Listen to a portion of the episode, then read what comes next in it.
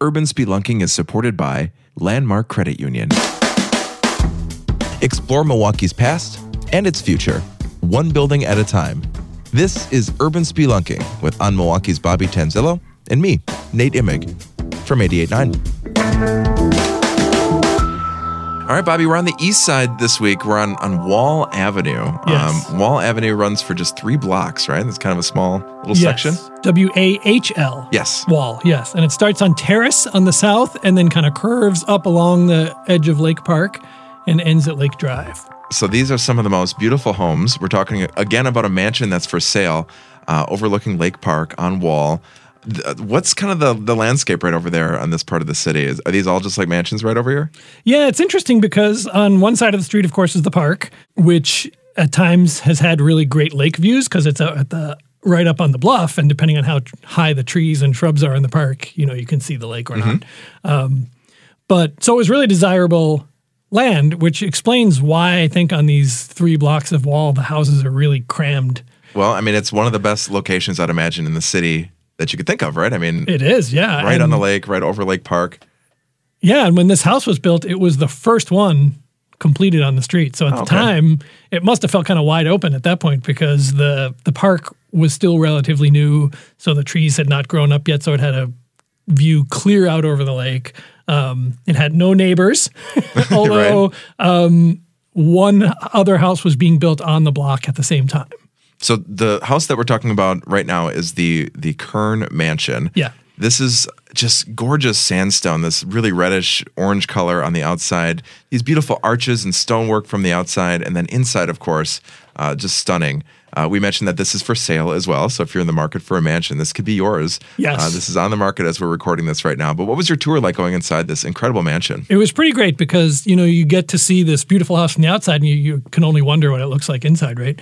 Um, but I got to go inside, and inside there's these beautiful uh, arched doorways that kind of match the unique arches out on the porch, uh, which is really interesting. This beautiful inlaid hardwood floors, which I'm a sucker for those. Yeah, I know you love a good hardwood floor. And the you know the parlor has uh, mahogany paneling, which I don't even you probably can't even do that anymore. I don't even know if you can get mahogany in that kind of quantity Yes. anymore to do that. So much woodwork. Yeah, so really beautiful woodwork, beautiful stained glass Stained glass, everywhere. Yeah. was, it was interesting to me too that when I went up on the third floor, where this was probably a big ballroom, um, and then some smaller rooms that were probably servants' quarters, because we know that the Kerns had a couple of servants. Even in those little rooms, there's stained glass windows. Well, I learned an architectural term here reading your story, Bobby. You've got a quote in the story From Russell Zimmermann, who's an expert. Yeah. um, talking about the octagonal bartizan. What's a what's a bartizan? Yeah, that's the that's the there's a turret like thing on the side that's octagonal, and that's the bartizan. Oh, okay, so it's like a octagonal turret yeah. outside. Beautiful, and you can actually see the inside of that turret in your story. I love when you get when you show the inside view of the turret. You know, that's just Um, like uh, yeah, I got to do that. I would want to spend all day in the turret. Right. I took a picture of, of the turret on every floor, although I, did, I don't think I put them all in the story. Well, on the second part of our conversation here, Bobby, we're going to talk about the history of the residents, the people that have lived in this in, incredible mansion over the years. We uh, we talked about it, it just getting in at the very end of the uh, 1800s, 1899. So lots of history. We're going to kind of trace through some of the residents next on Urban Spelunking. Thanks for streaming 889 Radio Milwaukee. All the music you enjoy here is listener supported, and right now you have a chance to make a huge impact on the programming you enjoy. The Heil Family Foundation is matching gifts through October 5th.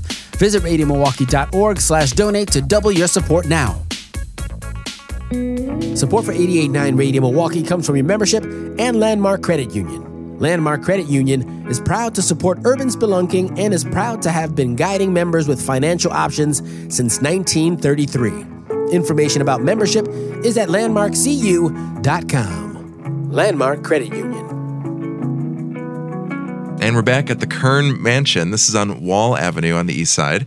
We talked about some of the really incredible features of this this mansion. So the the glasswork, the the woodwork, the inlaid floors that that you love. Um, We did not talk about the um, the like the brass doorknobs and the escutcheons on the door, like on the doors. Just beautiful, beautiful brass work and stuff as well. Yeah. and they had kind of a an interesting air conditioner system, right? That was did have a really interesting air conditioning system that was um, so if you go in there now there's still in every room um, at least on the main floor, there are these really ornate. I know you love when I say ornate. I do. I, that was an old intern that really loved that word. It was. I, I like to say it as a tribute to you. yes, or Ornate. Yes. Depends on how you say it, right? Um, but just these um, really ornate um, thermostats. on Yeah, for walls. every room, right? Yeah, so like he wanted to have all of like most updated systems of things of these kinds of systems in the house, and so he really wanted uh, that kind of stuff, and he built. Uh, he had workers come in and build these wooden ducts to have what I believe is the first interior air conditioning system in a house. Yeah, like how were they getting that done in 1899? I don't know. I'm assuming it had something to do with running cold water over a chiller, you know, like, Okay. like kind of a, a standard sort of system. But um, it was apparently like the, the blowers and that sort of thing was apparently a very clunky, clanky, I'd imagine, noisy system. When Russell Zimmermann wrote about the house in uh, the early 70s, I think it was, he talked about how it was sort of known as being a really loud, like residents had sort of suffered through decades of this this clattering, clanking system Because it had like chains and pulleys and things. yeah, right. right, Like- all kinds to open the different vents and things, Wow. right? Um, but I think by that time it had been um, it had been turned off, okay. and it, it's since been removed completely from the house. but those thermostats are still there. and Yeah, it's like yeah. the most beautiful thermostat you've ever seen. Yeah, and I'm not sure if they work or not, but the, I, it doesn't matter because they're such beautiful things, uh, just beautiful objects to have on the wall. They're almost like having artistic, you know, pieces of art on the wall. Well, let's talk about Kern. So Kern, uh, you know, decides that he wants to have air conditioning in every room and these Mm-hmm. beautiful thermostats, and he wants to have his inlaid floors, and he wants his leaded glass. Right. He must have been doing pretty well. So He was doing pretty well. He um, sort of inherited the family business. I mean, he did inherit the family business. His his dad was also John Kern, um, who had come over from Germany, spent some time out east, ended up in Milwaukee, um, and then became part of the company that ran the Birchie flour mill Okay. because he married into the Birchies. So um, it was uh, his father-in-law's business um, that he his the father-in-law's son had taken over, and then Kern bought into it. You know. okay. And So then it f- flour milling. yeah, so Flour flour, milling, milling. and at, at, they at uh, one point had become the one of, if not the largest, one of the largest flour mills in the country. so it was Oh, okay. huge, and it was by the river on Vliet Street. Okay. Um, so he went off and opened his own on Vliet Street ultimately, um, and then when he died, his sons took over, and this John Kern that built this house was one of those sons, and he was sort of the the main guy running the mill, making good money. I mean, uh, in those days, Milwaukee was huge because it was right on the edge of the breadbasket, right? I mean, there was Wisconsin was growing all this wheat, um, and we had this port on the lake, so that it was easy to ship the wheat out and the flour out. So it was really like perfectly located to be a, a major player. That's that's really interesting. You know, we we talk about the beer, of course, and Mm-hmm. the tanners, uh, the tanneries that, and the uh, the different heavy industry that operated, but we don't really talk about the wheat industry that, Yeah, that and it was booming. and it was huge. And really, before the trains got to Chicago, Milwaukee was uh, doing a bigger business in that than even Chicago was because Really? Wow. you didn't have to come as far down the lake to get to Milwaukee as you would to go down to Chicago. And the lake was how they were shipping things. yeah, but of, course, yeah. once the trains came, that changed the story completely. Well, because then Chicago was a perfect train hub. The trains didn't have to come as far north, right, right? Yeah, the, the the trains really changed the game in the in the Midwest. Yes. Yeah.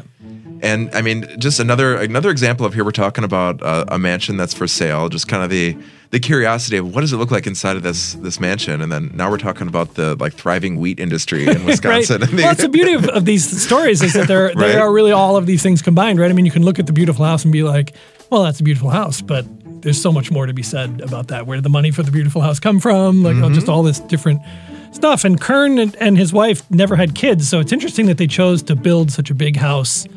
Um, I just sort of picture the two of them puttering around in this ginormous house, you know.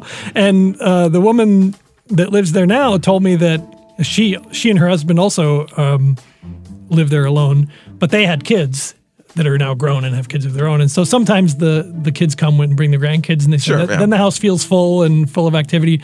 But she said even when they're not there, when it's just the two of them, she doesn't feel like it's too much house. She said they live in every room. You know what I mean? They they literally use every room for something. She said every day I'm in every room of the house. It's not it's not like um, they feel like they're in this cavernous space. Yeah, and, and there's uh, four four bathrooms, five bedrooms. Something like that. Yeah. Yeah, something like that. They got bedrooms. yeah, and and it's like in 5,000 something square feet. Here, let's It's get this right. So it's big. So five bedrooms, four full baths, one half bath. They uh, they've got 16 rooms in this mansion with 5,600 square feet. Yeah. So yeah. So, so what's interesting to me though is that the Kerns, who never had kids, they lived in this house, and uh, what I saw on census records, they generally had two servants, Okay. a man and a woman. So I'm guessing one was sort of a cook, maid, and one was probably sort of a driver, kind of butler.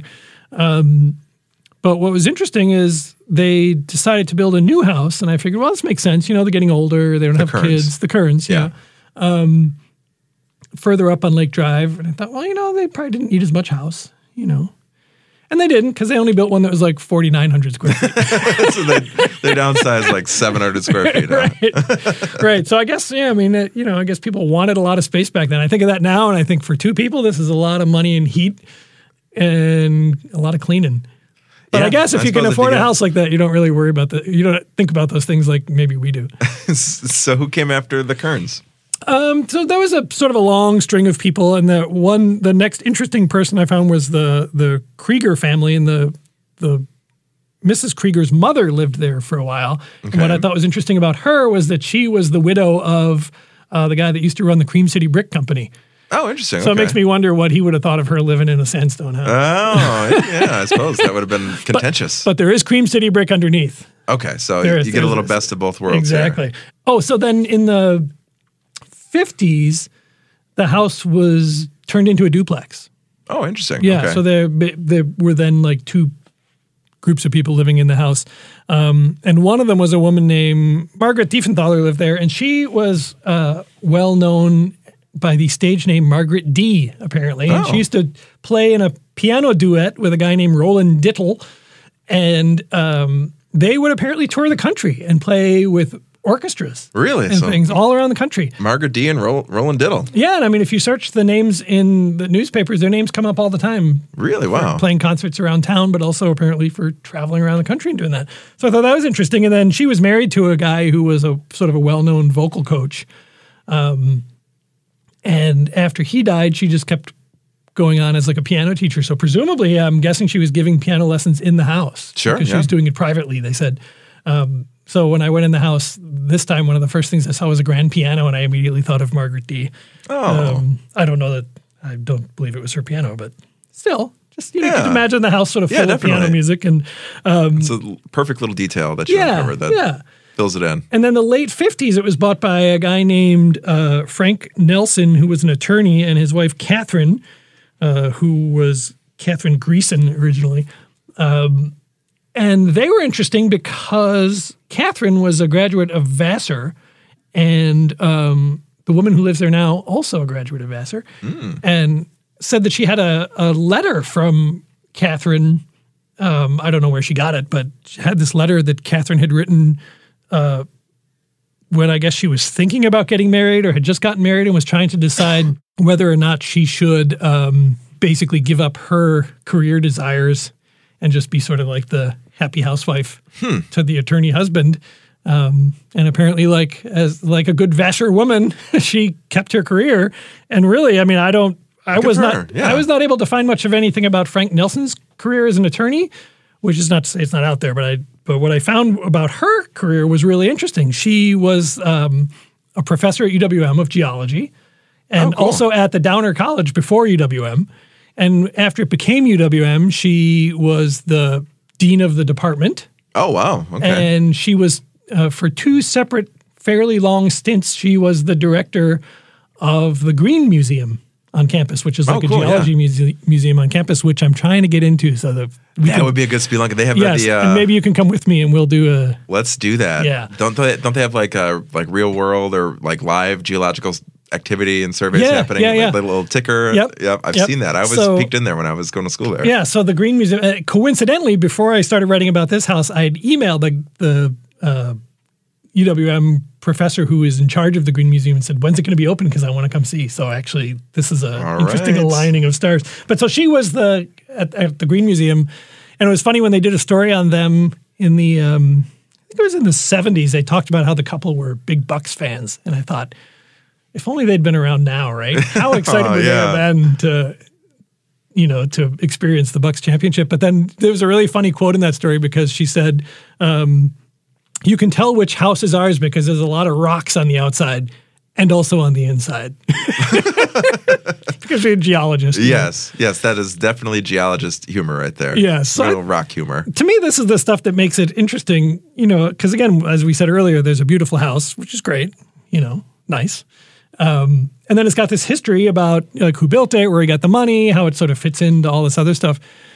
But really, the story, the interesting part of the story of the house is the people who live there, right? Yeah, I mean, all these like interesting characters that kind of pop up that you'd never know. I mean, nobody's really talking about Catherine Nelson or Margaret D. It's kind of nice to kind of give them another little moment in uh, in the sun. Yeah, and you think about like when you when you were there, um, you know, seeing that piano and and just kind of thinking about Margaret D for a moment, like that's that's kind of a beautiful part of your job and part and part of why this podcast exists is to kind of just uh, remember the folks that that made our built environment what it is. Yeah, and you think about like what I mean, people when they lived in the houses. I mean, they lived their lives in the houses. Right? Yeah. They had their kids. They the kids grew up. They had you know. I mean, it's just an interesting, uh, an interesting take on what's just an otherwise lovely house. And it is a very lovely house. You can see the photos, of course. We've got the the link to Bobby's story right in the info box in the show notes here where you're listening right now. You can go right to on Milwaukee and see his photos.